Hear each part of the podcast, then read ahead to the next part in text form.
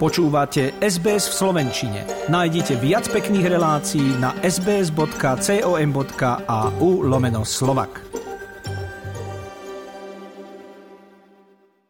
Nie len Deň Austrálie, ale aj čínsky lunárny nový rok zaplňa ulice Austrálie v týchto dňoch. Vidíme tu tzv. Golden Markets, alegorické pochody v meste.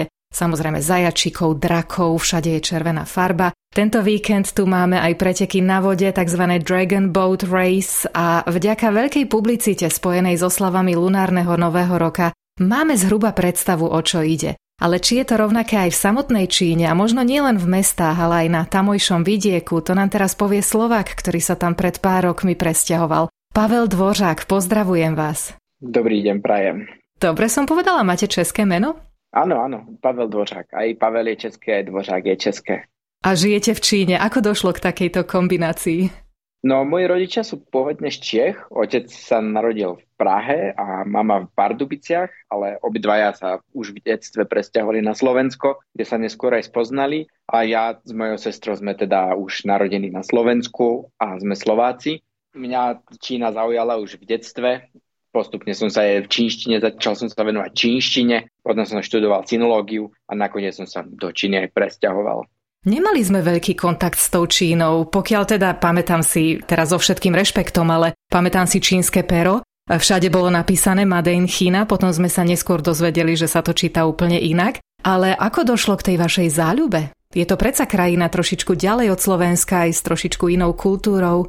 Úplne na počiatku to boli filmy Jackie Chana, ktoré ku mne doputovali. V podstate úplne náhodou, keď som mal spolužiaka kleptomana, o ktorom som písal aj v mojej knižke, a on tak trošku kradol svojim spolužiakom veci, ale nikdy si ich nenechal a zase ich daroval nejakému inému spolužiakovi, u ktorého ukradol zase niečo iné. To bolo ešte na základnej škole, dávno, dávno. A niekomu ukradol kazetu vé há es a mne ju podaroval a na tej kazete z hodou okolností bol film Jackie Chan a ten ma úplne uchvátili, keď vtedy som ešte nevedel, že čo to je, kto to je, nič. A časom potom, ja som ten film videl nespočetne krát, stále som ho pozeral dokola, dokola, dokola. Až som potom jedného dňa vo videopožičovni v Bratislave zbadal toho herca na obálke iného filmu a prvýkrát som teda zistil, že kto to bol ten herec, a začal som sledovať všetky jeho filmy postupne, ako sa dostávali do distribúcie na Slovensku, čo vtedy bolo relatívne pomaly, takže vždy, keď nejaký nový film pribudol, tak už som si ho želal na narodeniny, meniny, Vianoce, čo sa zrovna blížilo. Vždycky tam bol film Jackie Chana a takto to postupne sa rozrástlo.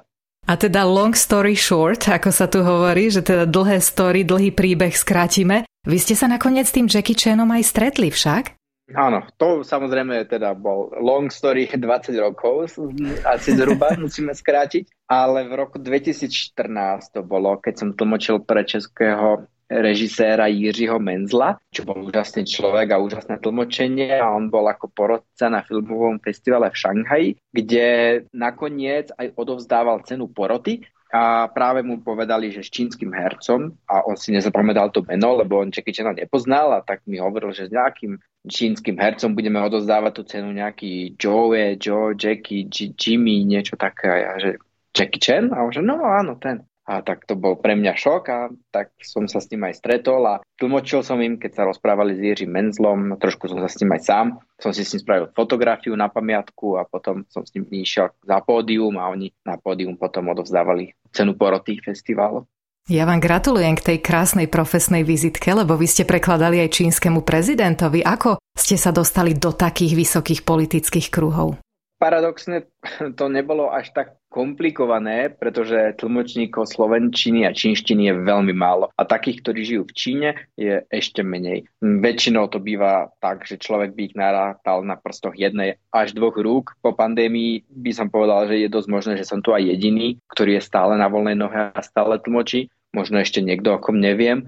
Takže slovenská delegácia potrebovala tlmočníka a tak ja som v podstate už tu bola relatívne etablovaný, takže ma kontaktovali, že by potrebovali moje služby. Ja som zhodou okolností teda vtedy nemohol, lebo som tlmočil pre LEGO firmu, takže som najprv odmietol, lebo som nevedel, o čo sa jedná, a potom mi volali druhýkrát, že teda, že či by som to naozaj neprehodnotil, lebo že to bude tlmočené na najvyššej politickej úrovni, na jednaniach s premiérom a prezidentom. tak to som povedal, že tak to si asi nechám uísť, tak som si vypýtal dovolenku a išiel som tlmočiť tieto jednania. A bolo to veľmi náročné a zaujímavý zážitok a neviem, či by som išiel do toho znova, musím povedať, lebo je to naozaj veľmi náročné a vyčerpávajúce.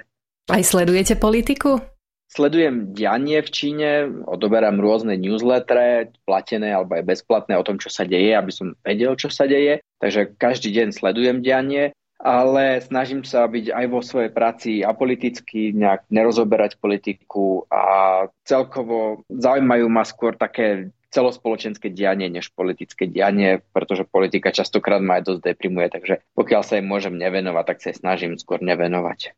Na takej všeobecnej úrovni, aby ste sa vedeli o seba postarať však. Vy už ste tam relatívne dlho, dokonca máte zo Šanghaja aj manželku, natočili ste krásne video o tom, ako sa s ňou žije, ako ste sa išli vziať na Slovensko, ako vaša svokra nechcela na začiatku súhlasiť, alebo sa jej veľmi nepáčilo, ale nakoniec sa jej to začalo páčiť. Povedzte nám o vašom vzťahu, ako ste sa zoznámili s manželkou zo Šanghaja a ako sa vám tam teda žije?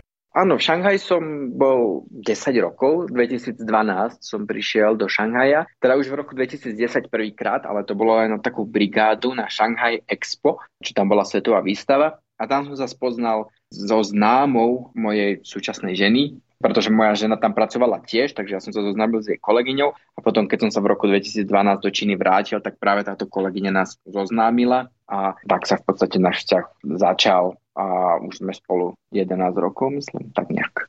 No vzdialenosť medzi tými kultúrami, vôbec medzi tým, ako sa žije na Slovensku, ako sa žije v Číne, je veľmi veľká. Nehovoríme teraz o tej geografickej, tá je, myslím, čosi vyše osem tisíc kilometrov, tak nejak však? Mm, tak nejak, hej. A lietadlom to máte zhruba jedenásť hodín. Aká je tá kultúrna a historická vzdialenosť?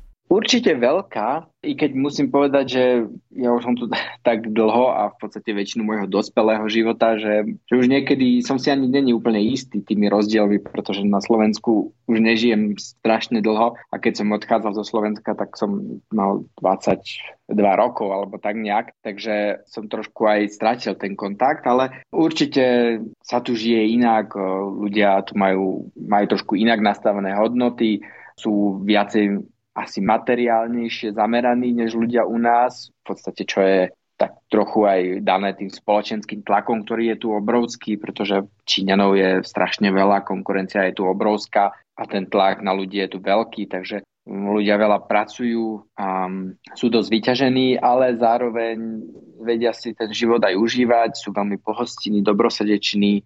Spomínate si na prvé oslavy lunárneho nového roka a vaše pocity počas nich? Moje úplne prvé oslavy boli ešte počas štúdií v roku dvetisícdeväť, keď som tu bol vlastne úplne prvýkrát a jeden môj kamarát, s ktorým sme spoločne tancovali, ma pozval k nemu domov. A neboli to úplne že rodinné, tradičné oslavy, pretože on žil sám so svojou ruskou priateľkou. Takže to neboli nejaké prísne tradície, ale venovali sme sa napríklad baleniu knedlíčkov, čo je taká novoročná tradícia, hlavne na severe Číny, pretože to bolo na severe Číny. Boli sme navštíviť aj nejakých jeho príbuzných, kde bola tiež nejaká oslava a potom sme samozrejme sledovali ohňostroje. V tom období ešte sa ohňostroje púšťali aj v čínskych mestách, čo je dneska zakázané a to znamená, že tam boli ohňostroje nepretržite asi dva alebo tri týždne v kuse. A to nie len ohňostroje, tie pekné, farebné, ale Číňania hlavne púšťajú strašne veľa petárd. To sú také dlhé pásy, stoviek a stoviek petárd, takže to je taký samopal a to je neuveriteľný rachot.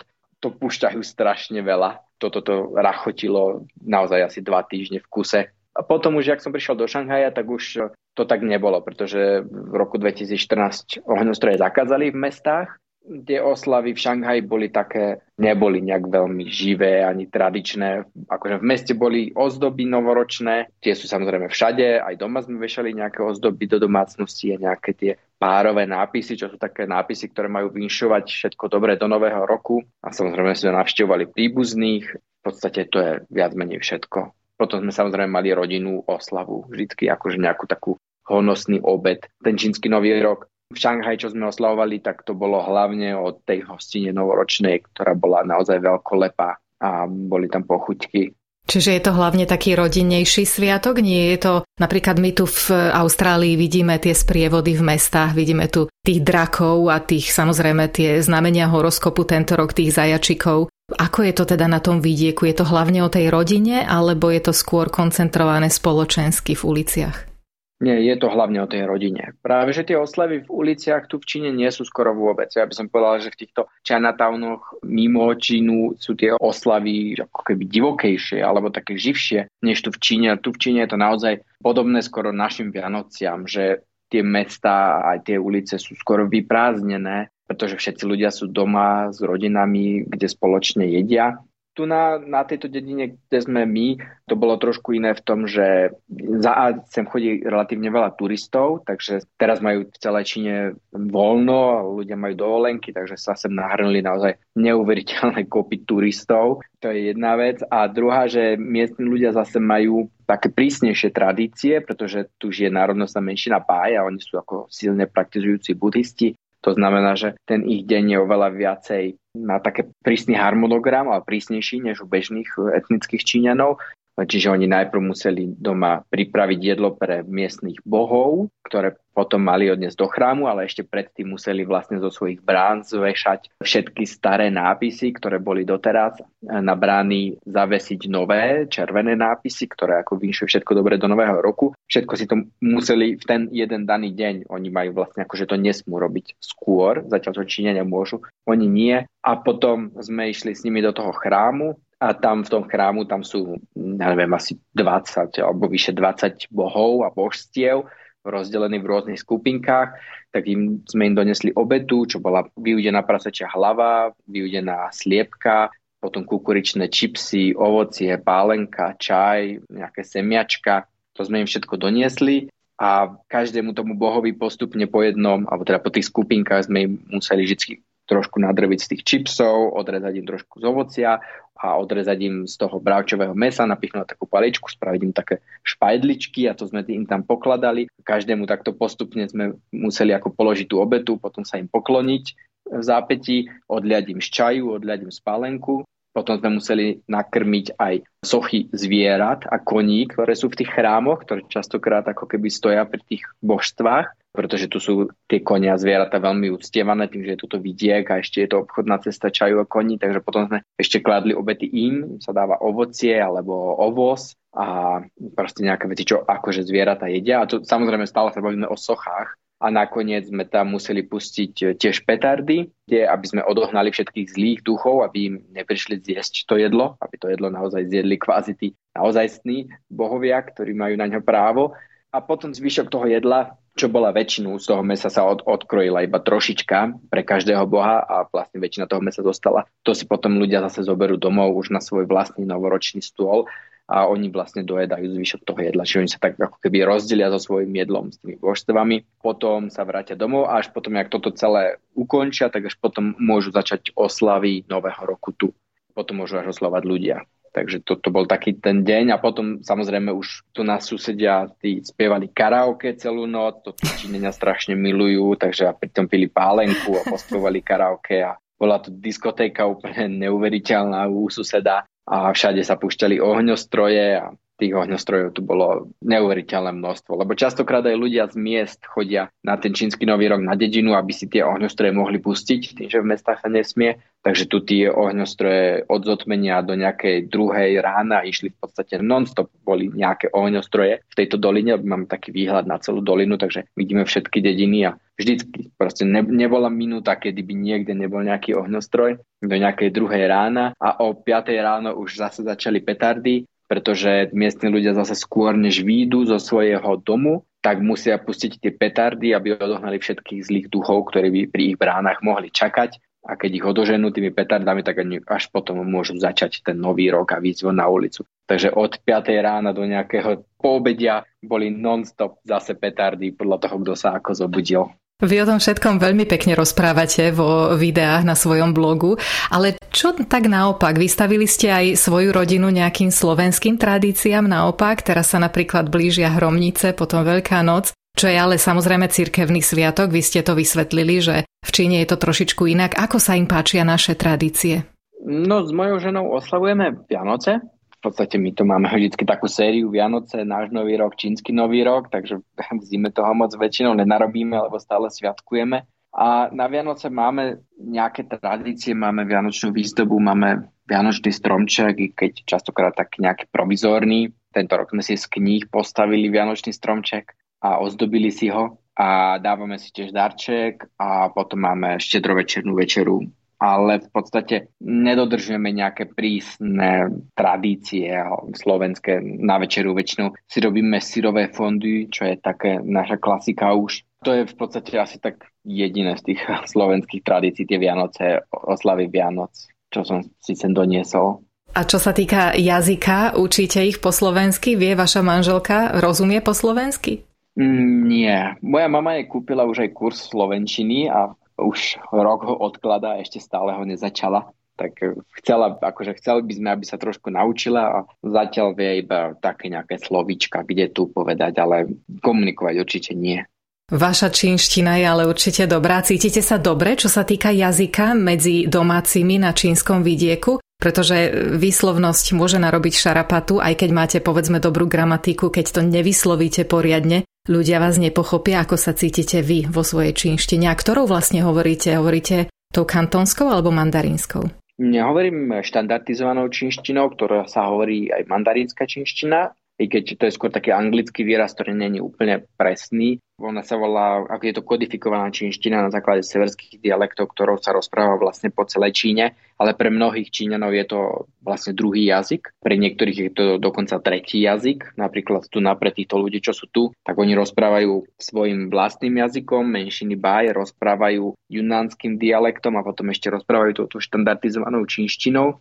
S tým, že ten junanský dialekt a štandardná čínština sú ako keby jedna jazyková rodina, ale ten ich dialekt je zase úplne iný.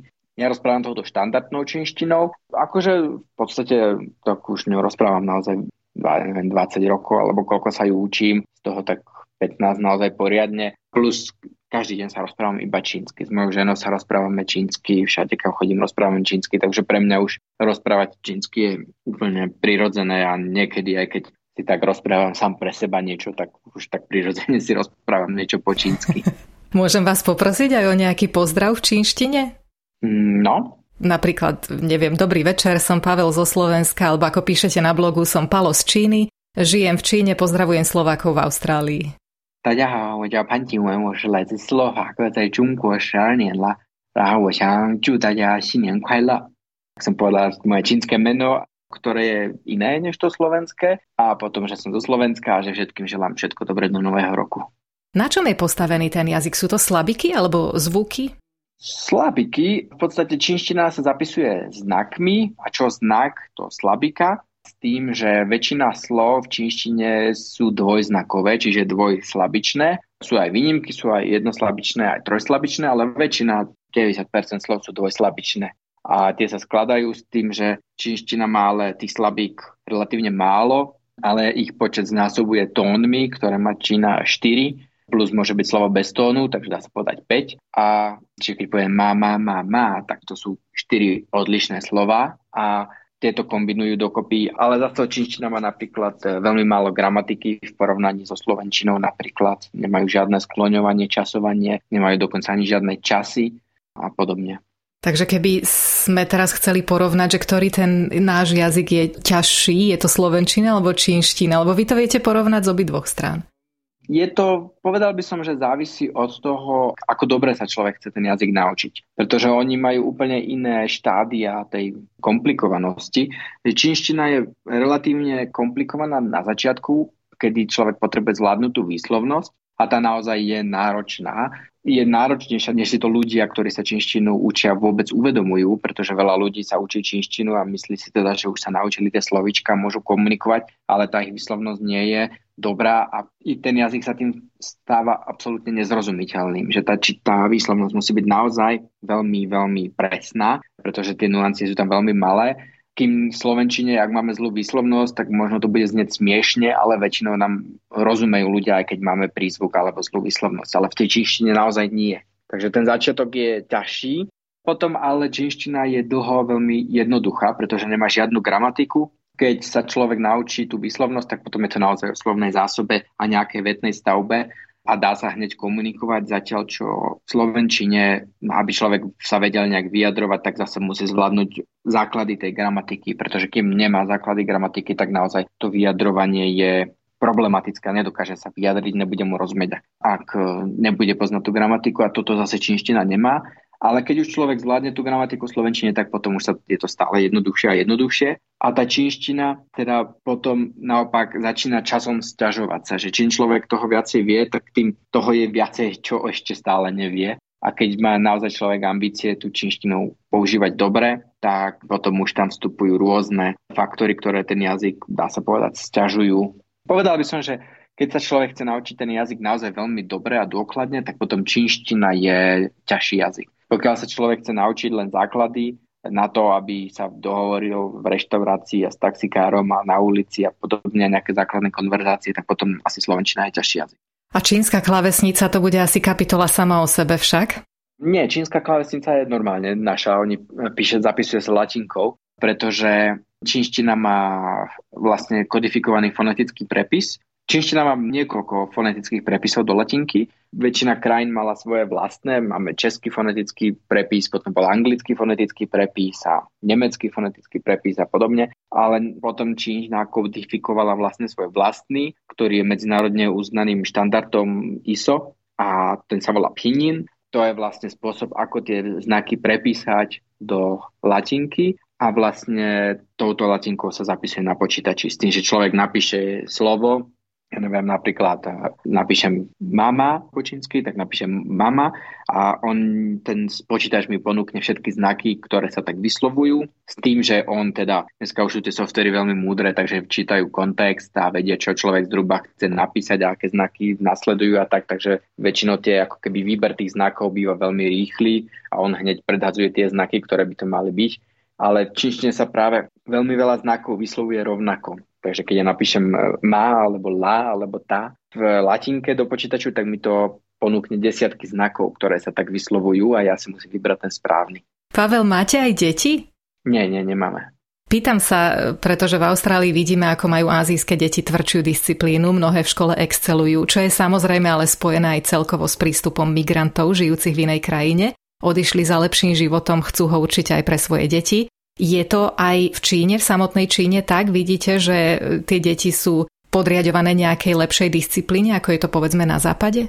Áno, sú. A určite, čo hlavne čo sa týka vzdelania, tie nároky na deti v školách sú neporovnateľne vyššie než u nás. To, čo u nás sa učí niekedy v deviatom ročníku maturitnom, tak to sa v Číne hlavne z matematiky učí tu už v treťom, štvrtom ročníku. To množstvo toho, čo sa musia deti naučiť v školách, je neuveriteľné.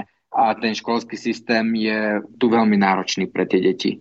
Naozaj v školách sú deti od rána bežne až úplne do noci, že do deviatej do desiatej si robia úlohy a v podstate takých voľných dní majú relatívne málo. Aj teraz tu na môj kamarát má malú dcerku. Keď som sa jej spýtal, čo robí teraz počas sviatkov, tak povedala, že iba úlohy, lebo ich majú tak strašne veľa, že v podstate to robí skoro stále aj počas sviatkov. A tie nároky na tie deti a ten tlak školský a je naozaj veľký.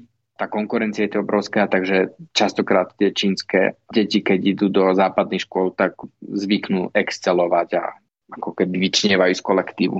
Vy v jednom zo svojich videí hovoríte, že ste Slovák žijúci na čínskej dedine a že, citujem, veľa nás takých šialencov nie je. Prečo? Není to úplne bežné. Väčšinou, keď idú cudzinci do Číny, tak idú do veľkých miest. Do Šanghaja, do Pekingu, do Kantonu, do Čentu a do tých naozaj megalomanských miest. A na dedinu sa sťahuje veľmi málo. Celkovo cudzincov, a tak Slovákov není v Číne celkovo moc veľa, takže na dedine ich pravdepodobne ešte ešte menej. Popravde neviem o nikom druhom Slovákovi, ktorý by žil na dedine. Tuto z iných národností tu nejakí cudzinci žijú, aj konkrétne na tejto dedine, kde som teda v tejto oblasti, kde som ja, tak tu ich je relatívne viac než v iných častiach Číny, takže tu na v tejto dedine býva aj Američan, aj Kanadian, myslím, že asi aj Talian, asi štyria alebo piati sme, čo tu sme cudzinci, hoci osobne sa úplne nepoznáme, ale Slovákov neviem, poznám Slovákov v rôznych mestách Číny, aj vo väčších, aj v menších, ale úplne, že niekoho, kto by žil na dedine, tak to nepoznám. Ale je z vás cítiť, že si to užívate. Teším sa, že ste súhlasili s rozhovorom. Ani zďaleka sme v ňom nestihli prebrať všetko, čo by nás zaujímalo. Tak by som na ten zvyšok rada odporúčila vaše videá, pretože sú nesmierne zaujímavé, máte príjemný štýl, sú krásne nastrihané, asi nad tým trávite veľa času. Máte aj články, ktorým dávate aj audiopodobu pre tých, ktorí šoferujú napríklad. Povedzte nám, ako a kde všade vás nájdeme. Tak taká hlavná stanica, kde sa dá nájsť všetko, je môj web cestyčínov bodka es ká, a odkiaľ posielam newsletter a odtiaľ sa dá prekliknúť aj na ten YouTube, kde v podstate viac menej každý týždeň vydávam nejaké video. Potom napísal som aj knižku, keby ľudia zaujímal celý ten môj príbeh. Je to aj e-knižka teda pre ľudí, ktorí žijú v zahraničí. Takže to sú také tie hlavné miesta, kde ma človek nájde. Takže cestyčínov bodka es ká, jedno slovo cestyčínov bodka es ká. Mhm, áno. Výborne. Na Slovensku idú hromnice, u vás na čínskom vidieku zasa Lampášový festival o pár dní, tak sa už teraz teším, ako o tom budete hovoriť. Naším hostom bol Pavel Dvořák, Slovák s českým menom, ale žijúci na čínskom vidieku. Veľmi pekne vám ďakujem za rozhovor. Ďakujem za pozvanie. Chcete počuť viac relácií ako táto? Počúvajte cez Apple Podcast, Google Podcast, Spotify alebo kdekoľvek získajte svoj podcast.